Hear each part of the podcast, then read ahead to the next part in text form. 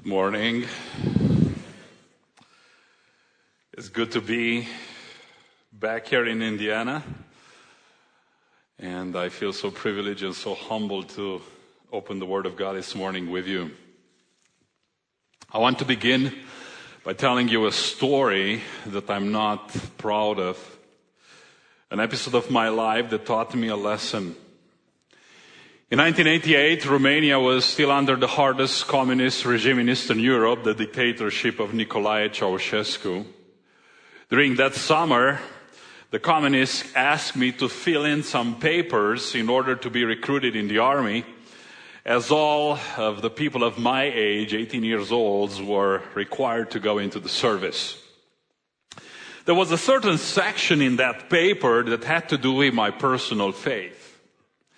Not long ago, I had become a Christian, but I want to be honest with you, I was a struggling Christian. I struggled with fear and shame. I was afraid of what the communists would do to me if they find out that I'm a Christian.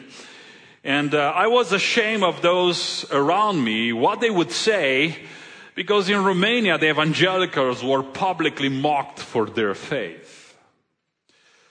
So, uh, struggling with shame and fear, that's exactly where Satan attacked me in filling those papers. I was asked to um, write down if I was a Christian and what kind of a Christian I was. And I simply wrote Orthodox Christian, a very uh, nominal category of Christians in Romania, which meant nothing for the communists. The truth is that I lied. I did not tell them that I was a repenter, repenter being the name given to evangelical Christians. I hoped that I could hide my identity and escape my consequences, but I didn't. Uh, when God is God and sin is sin, and in a world governed by God, when you sin, you pay, and you just can't expect things to get better, and they did not go better for me. I ended up exactly where I feared the most in a militarized labor camp because they found out from one of the 700,000 informers the communists had that I was a repenter. And I'm not proud of that episode of my life. But this brings me uh, and to you a question. Why is it that so many Christians today fall into the trap of fear and shame when it comes to sharing their belief in Christ. What are we to do in order to overcome fear and shame, obstacles that often paralyze our passion for Christ and make us inert, mute, guilty, and ineffective Christians? What are you to do uh, to fulfill our fourth pillar, proclaiming with boldness the good news of Jesus? Because some of us don't do it at all. Well, turn with me to Luke chapter 23 and let's learn from the life of someone who lived for years in fear and shame for his faith, but one day he conquered it all. His name is Joseph of Arimathea. Jesus is on the cross. He just died. And in Luke 23rd chapter in verse 49, we start reading. All of his acquaintances and the woman who had followed him from Galilee stood at a distance watching these things. And here comes verse 50. Now there was a man of the council named Joseph from the Jewish town of Arimathea. He was a member of the council and good and righteous man who had not consented to their decision and action. And he was looking for the kingdom of God. This man went to Pilate and asked for the body of Jesus. Then he took it down and wrapped it in a linen shroud and laid him in a tomb cut in stone where no one had ever been laid. Well, let's stop here and let's take a look at who was this Joseph of Arimathea and learn from his experience. Let's read how he is described, verse 50. Now there was a man named Joseph from the Jewish town of Arimathea. He was a member, underline, of the council. He was a member of the council. And we know that it was not just any other council, but a council called Sanhedrin, the Supreme Court of Israel. There are only 70 senators elected in the Sanhedrin from the whole nation, and Joseph was one of them. Actually, Mark, the evangelist, speaks of him of being a prominent member of the Sanhedrin. In other words, he was somebody. Secondly, Joseph was recognized to be, look into the text, a good and righteous man. Good as is seen in his character, and righteous as is seen in his faith. In other words, good in his relationship with the people horizontally, and righteous in his vertical relationship with God. He was not just the ordinary type of a guy. Thirdly, Joseph was a just, non-compromising man. How do I know that? Look how the text continues, verse 51. He had not consented to their decision and action. The decision of condemning Christ and the action of crucifying him. Jesus did not associate himself, Joseph, with their crime against Christ. He was a just, uncompromising man. And fourthly, he was a man of faith. The text says he was looking for the kingdom of God. When you look at him, you may say, hey, this is a, a perfect man, a perfect believer. Well, not so. This highly respected man, this person of great reputation in character and faith, wise and uncompromising, was someone who was deeply afraid and maybe even ashamed of his faith in Christ. How do I know that? Well, John says in chapter 19, verse 38, look at the screen. After these things, Joseph of Arimathea, who was one who was a disciple of Jesus, but secretly for the fear of the Jews, asked Pilate that he might take away the body of Jesus and underline the phrase, a disciple of Jesus, but secretly for the fear of the Jews. Joseph had a problem the same problem that some of us have, the same problem that I had. Fear and shame of showing publicly my faith. Now why is that? Why do people fear or are ashamed of showing or publicly speaking about Christ? Well, some people are afraid because they fear to lose their position. And that is true. In Romania, in communism, if you're a true Christian, you could hardly get into a university or hold an office or make a career. In school, you're often put to shame or fired from your job if you're a teacher. And Joseph knew that in his times, that same risk was abiding. He would probably lose his position, and of course he was afraid. But Christians are also afraid to show their faith because maybe they're going to lose their prestige, their reputation. In Romania, when you became a believer, you automatically got a name, repented or pocăit. Everyone will know you from now on, uh, not for who you are, but for what you stand for. Oh yeah, he's a CEO, but hey, you know, he's a repenter. He's a student, he's an athlete, he's an artist, but hey, he's also a repenter. And that changes everything. A university prof, who's also the CEO of several businesses in our town, joined my small group and became a believer. Now, he was a youth communist leader for many years. His father was basically a member of the Marea Adunare Națională, which was the communist Sanhedrin of that time. One day this guy calls me full of joy. He tells me, Christian, you won't believe what happened to me. I came to work and one of my directors came and criticized one of my employees and at the end he said with a mocking tone, you know, that stupid woman, she's one of yours, a repenter. And I was full of joy. Because I realized that finally the people in my company got the idea that yes, I am serious about my decision to follow Christ and they start to call me a repenter and associating me with them. And I'm so happy. And he went on to say, you know, that guy did not realize that day that he gave me the greatest compliment ever by calling me a repenter. I don't think Joseph was too happy to speak about his faith.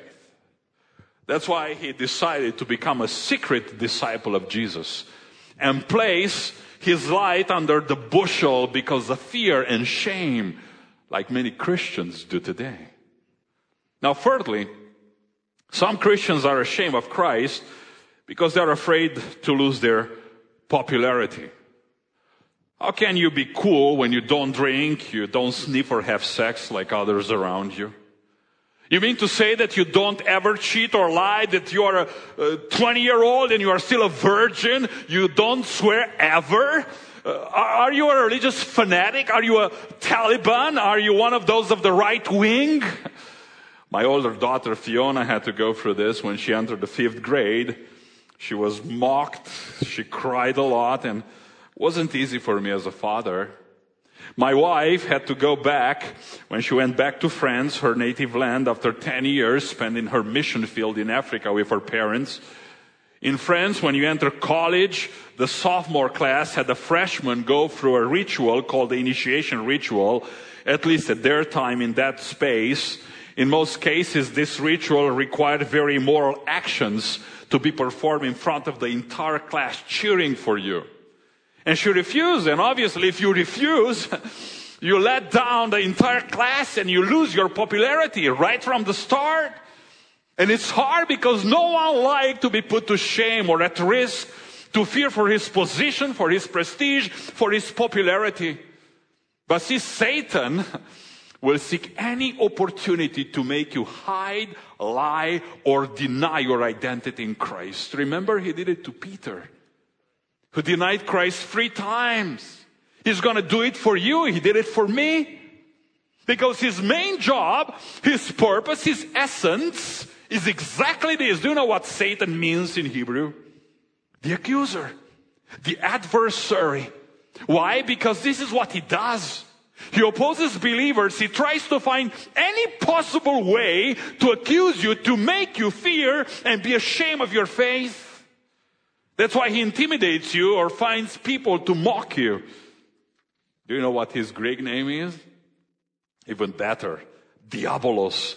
Literally meaning the mocker, the slanderer. Because his mission is to slander the people of God and make them turn their back on him. Look at the cross. Look in the text. There are no disciples around Jesus except John. Why is that? Because of fear. One of them actually ran naked through the bushes in the Garden of Gethsemane when they came to arrest Christ because he was afraid. But interestingly enough, when everybody hides and runs away from Christ, there is one who steps in and comes to Christ. And that is Joseph of Arimathea.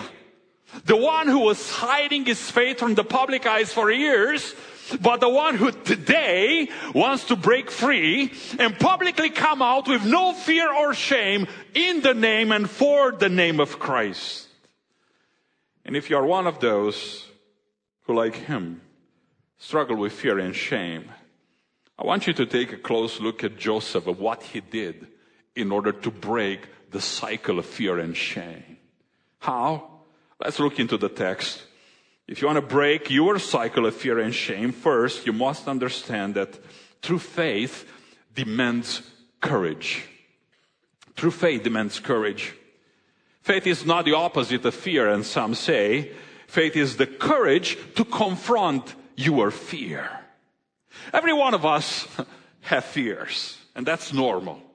To have the courage to confront fear, that's faith. And this is what Joseph of Arimathea did. Mark chapter 15 verse 42. And when the evening had come, since it was the day of preparation, that is the day before the Sabbath, Joseph of Arimathea, a respected member of the council, who was also himself looking for the kingdom of God, took courage and went to Pilate and asked for the body of Jesus and underlined the, the phrase, took courage. In other translations, he boldly went in. He gathered up courage and went to Pilate. Why? Because true faith demands true courage. And Joseph that day made a decision to gather up his courage and boldly go to Pilate and ask for the body of Jesus. Now, now, why did he need courage? Wasn't he one of the most highly respected people of the Sanhedrin? Why did Joseph need courage? For at least two reasons. One, because of the Roman law. According to the Roman law, those who were crucified lost their right to be buried. They had to be left hanging on the cross and be eaten by birds or animals or thrown into the Gehenna, the place where the people dumped their trash and it was burned. Joseph had the courage to go and ask Pilate, the man responsible to uphold the Roman law, to let him bury Jesus and therefore break the Roman law. And that was courageous, especially in the light of what just had happened. And here is my second point. Joseph needed courage because of the Sanhedrin. If you remember that same day, Pilate was threatened publicly by the Sanhedrin to have Jesus crucified.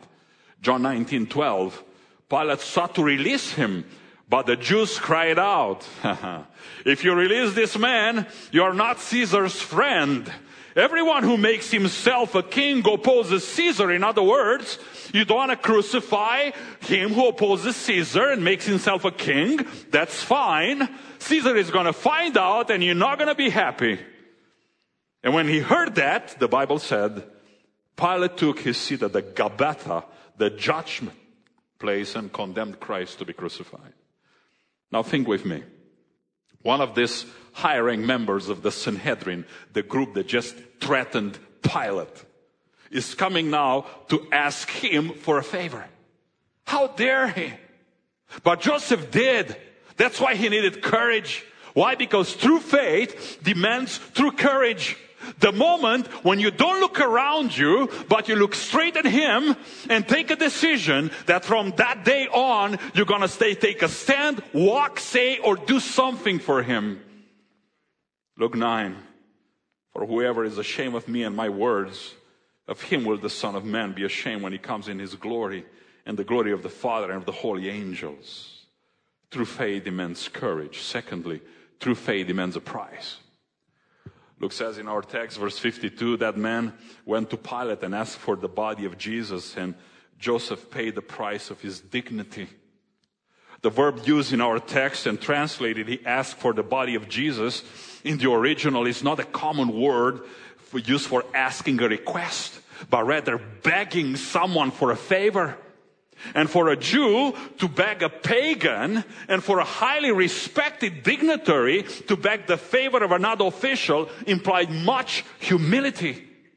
And Joseph paid the price of dignity and some of you pay because of your standing for Christ. Adi was one of the top mafia guys in our town. Used to walk around with eight pounds of gold around his neck. No one could touch him because he was one of the most fierce street fighters in our town, doing illegal traffic of everything you can imagine. He's been in prison several times. When he first came to our church, a police officer who was a member in our church came to me and whispered to me, Hey, do you see that man who just walked into the room? When this guy walks into a room, he only comes to either kidnap, either uh, cause trouble or hit somebody. What should I do about him? And I said, don't do anything. I invited him to come. Every Thursday for months, Adi has been sitting in my living room in our small group in word and prayer. And Adi came to know the Lord and change his life. This next picture is the picture in his day of baptism. When his friends heard that he wants to be baptized and become a repenter, they start mocking him. On the day of his baptism, the newspapers, the blogs, the chats on the net were full of insulting comments against him because of his decision for Christ. And let me tell you, that wasn't easy for Adi because he was known in town to be brutal. If anyone involuntarily touched him or looked at him, Adi will just beat him up.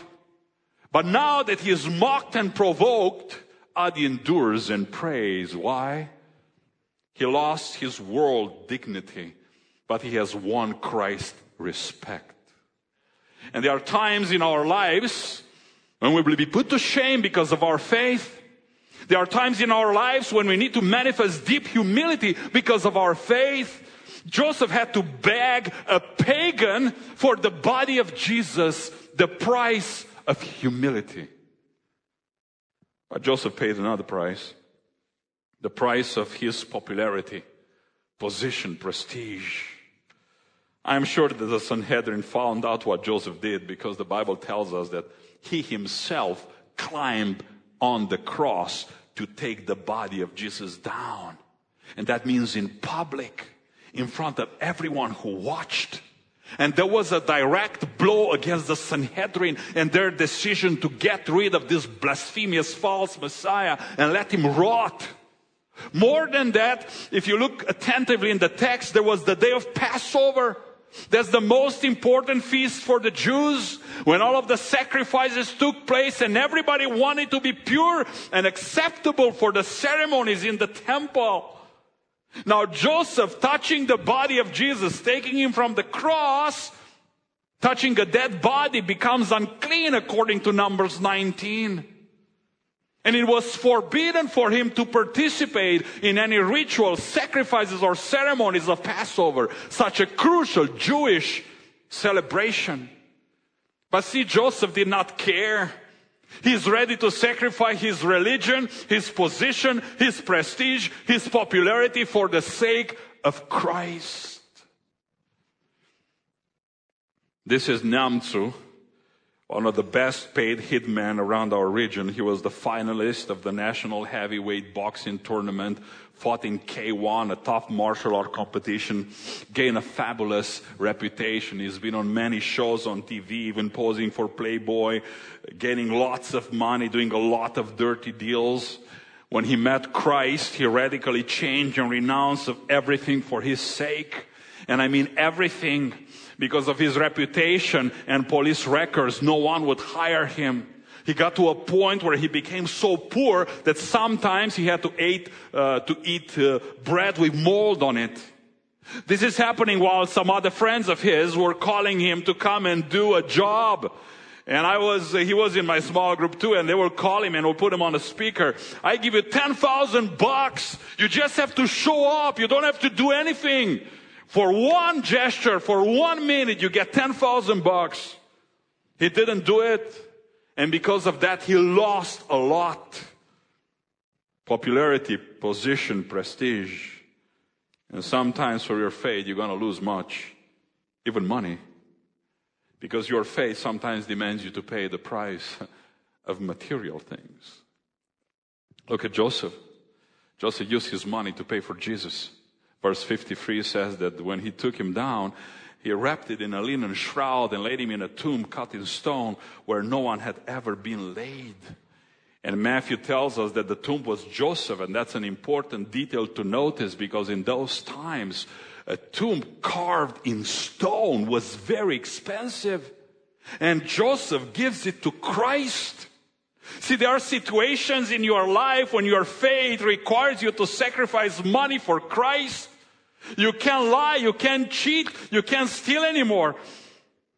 And if your lifestyle was to cheat and lie, for sure you're gonna lose money.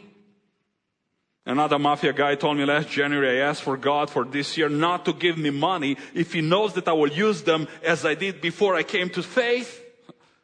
Because some of you will lose money when you come to Christ. Some of you will give money. And that's another way to sacrifice and you get to know Christ. Joseph did. He gave Christ not only his tomb carved in stone, but look at this, a very expensive linen for his burial. The price of material things. And some of you may want to do that for your church right now. Or for other needs in the mission fields. You've seen that video. You can help us with a donation for one, for our church building and get a gift as you go out of this service, or you might want to be part of our construction team this spring, coming there for maybe a week or 10 days if you're a carpenter or a painter or you want to, or you know how to do drywall. Some people in our church make huge sacrifices right now to have this building being done. Some even use creative ways like these old ladies who make homemade noodles every week and sell them for a dollar fifty. Each month, they made an average of 300 bucks. Look at all of the uh, crates full of noodles each week since February. Why? because they know that they don't give it to a building project, they give it to a vision that honors God. And when you honor God with your money, as Joseph did, God will reward you greatly. And Joseph knew that.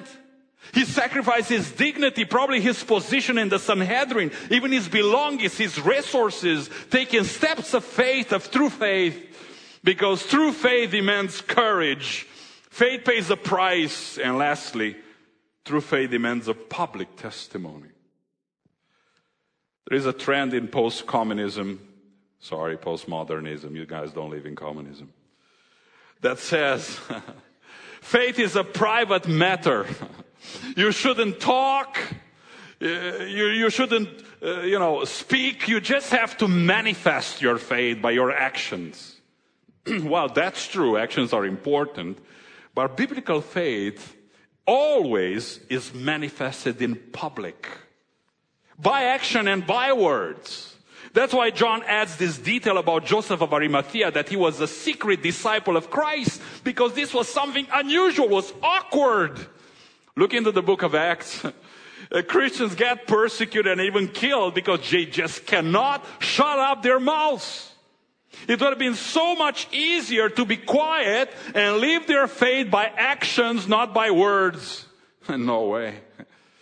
After years of keeping his faith under cover, here is the moment that Joseph comes out and he publicly shows everyone his devotion to Christ conquering his faith and shame. Question Are you afraid or ashamed of Jesus? Are you willing to take a stand for him? You are privileged not to be persecuted for your faith, but it's going to come. If you don't take a stand for Jesus today, when you are still living in a free, not threatening country, what would you do when the persecution will come? I learned that lesson that day when I had to sign that paper for the communists. I don't want to repeat that lesson. You don't have to be in a communist country to be asked to take a stand. The accuser gonna, is going to start with small daily routines where you don't have to deny Christ just to feel uncomfortable and tempted to hide your identity or compromise your Christian values. Don't pray in public. Don't read scripture in the train. Don't speak to others about your faith. If today you are afraid or ashamed to do these small things, what will you do when the slanderer will take extreme measures against your faith. When you'll have to endure persecution or public humiliation for your faith, it's going to come sooner than you think. Do you know that daily the International Bulletin of Missionary Research says that there are estimates that an average of 170, 200,000 believers face martyrdom for Christ every year?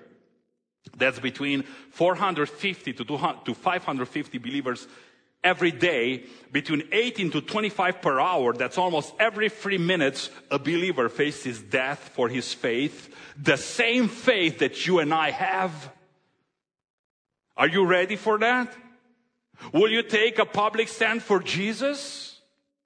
Joseph finally did and overcame fear and shame and took a stand for Christ. Aya is a person who came to faith against the will of her family. They hated Christ so much that they cursed her because of her faith and sent her into slavery, where she was tortured, sexually abused, wounded, and threatened to be killed unless she renounces her faith. One day in the middle of her persecution, we got an email from her. Listen how she ended it. This is the cross of my destiny. But I have him, I have Christ. And I will bear with dignity my cross for him until he decides to take me home. Now this shook me to the core. Since then I started to read, to read very differently the words of Paul when he says, for I'm not ashamed of the gospel. If I was not ashamed, I am not going to be ashamed. Why? Because I choose. There is a choice. I choose not to be afraid, not to be ashamed. If Christ was not ashamed to die naked in public, spit on and slander for me on a cross, I'm not going to be ashamed of him in front of my friends, colleagues, neighbors, enemies. Because he's my king. He's my Lord. He's my savior, my only savior. If he was ready to die for me, why should I be ashamed to live for him? Joseph realized that and took a stand that day, a public stand before the Sanhedrins of this world, before Satan, before men and angels, before demons, that he's not going to be ashamed or afraid anymore for Jesus. And we, we should do the same. Take a stand. I think it was enough that Satan kept you bound in shame and fear for so many months or years. I think it's time for you to take out your light from under the bushel and put it on the mountain for all to see it. You cannot be secret anymore about your faith. Christ has saved you and he is here to free you and make you leave a testimony for him. Do you want to do that? Are you ready to say, God, I want to be free, free at last from fear and shame? Are you? Well, let's bow our heads in prayer. And I want to be very honest and frank and simple at the same time with you. Is anyone here who, like Joseph of Arimathea, is struggling with fear and shame? But today, he or she wants to get rid of this satanic chain and live openly for Christ and testify for Him. If you are one of them, I want you to take a stand where you are. It's a matter of choice. To testify, to take a bold statement for Jesus, publicly declaring your decision that you don't want to live in shame and fear about your faith anymore. Is anybody here struggling with this as I did? Stand up where you are and remain standing. Maybe you want to give your life to Him, but you couldn't do it till now because of the same reasons a fear, of shame. Maybe it's time for you to quit fearing and be bold and give your life to Christ today. If you want to confess Him, confess your faith in Him, take a stand and listen carefully because He will do the same. Matthew 10 verse 32. Everyone who acknowledges me, confesses me, declares publicly his faith in me before men, I will acknowledge, confess him before my Father who is in heaven. But whoever denies me before men, I will also deny him before my Father who is in heaven. Father, please forgive us for the moments, weak moments, when we were afraid or ashamed of Christ, your Son.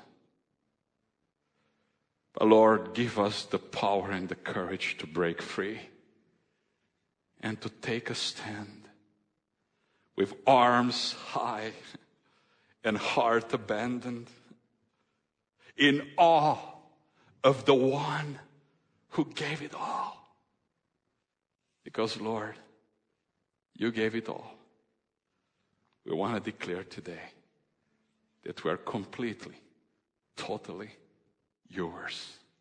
Help us to take a stand for the sake of Christ.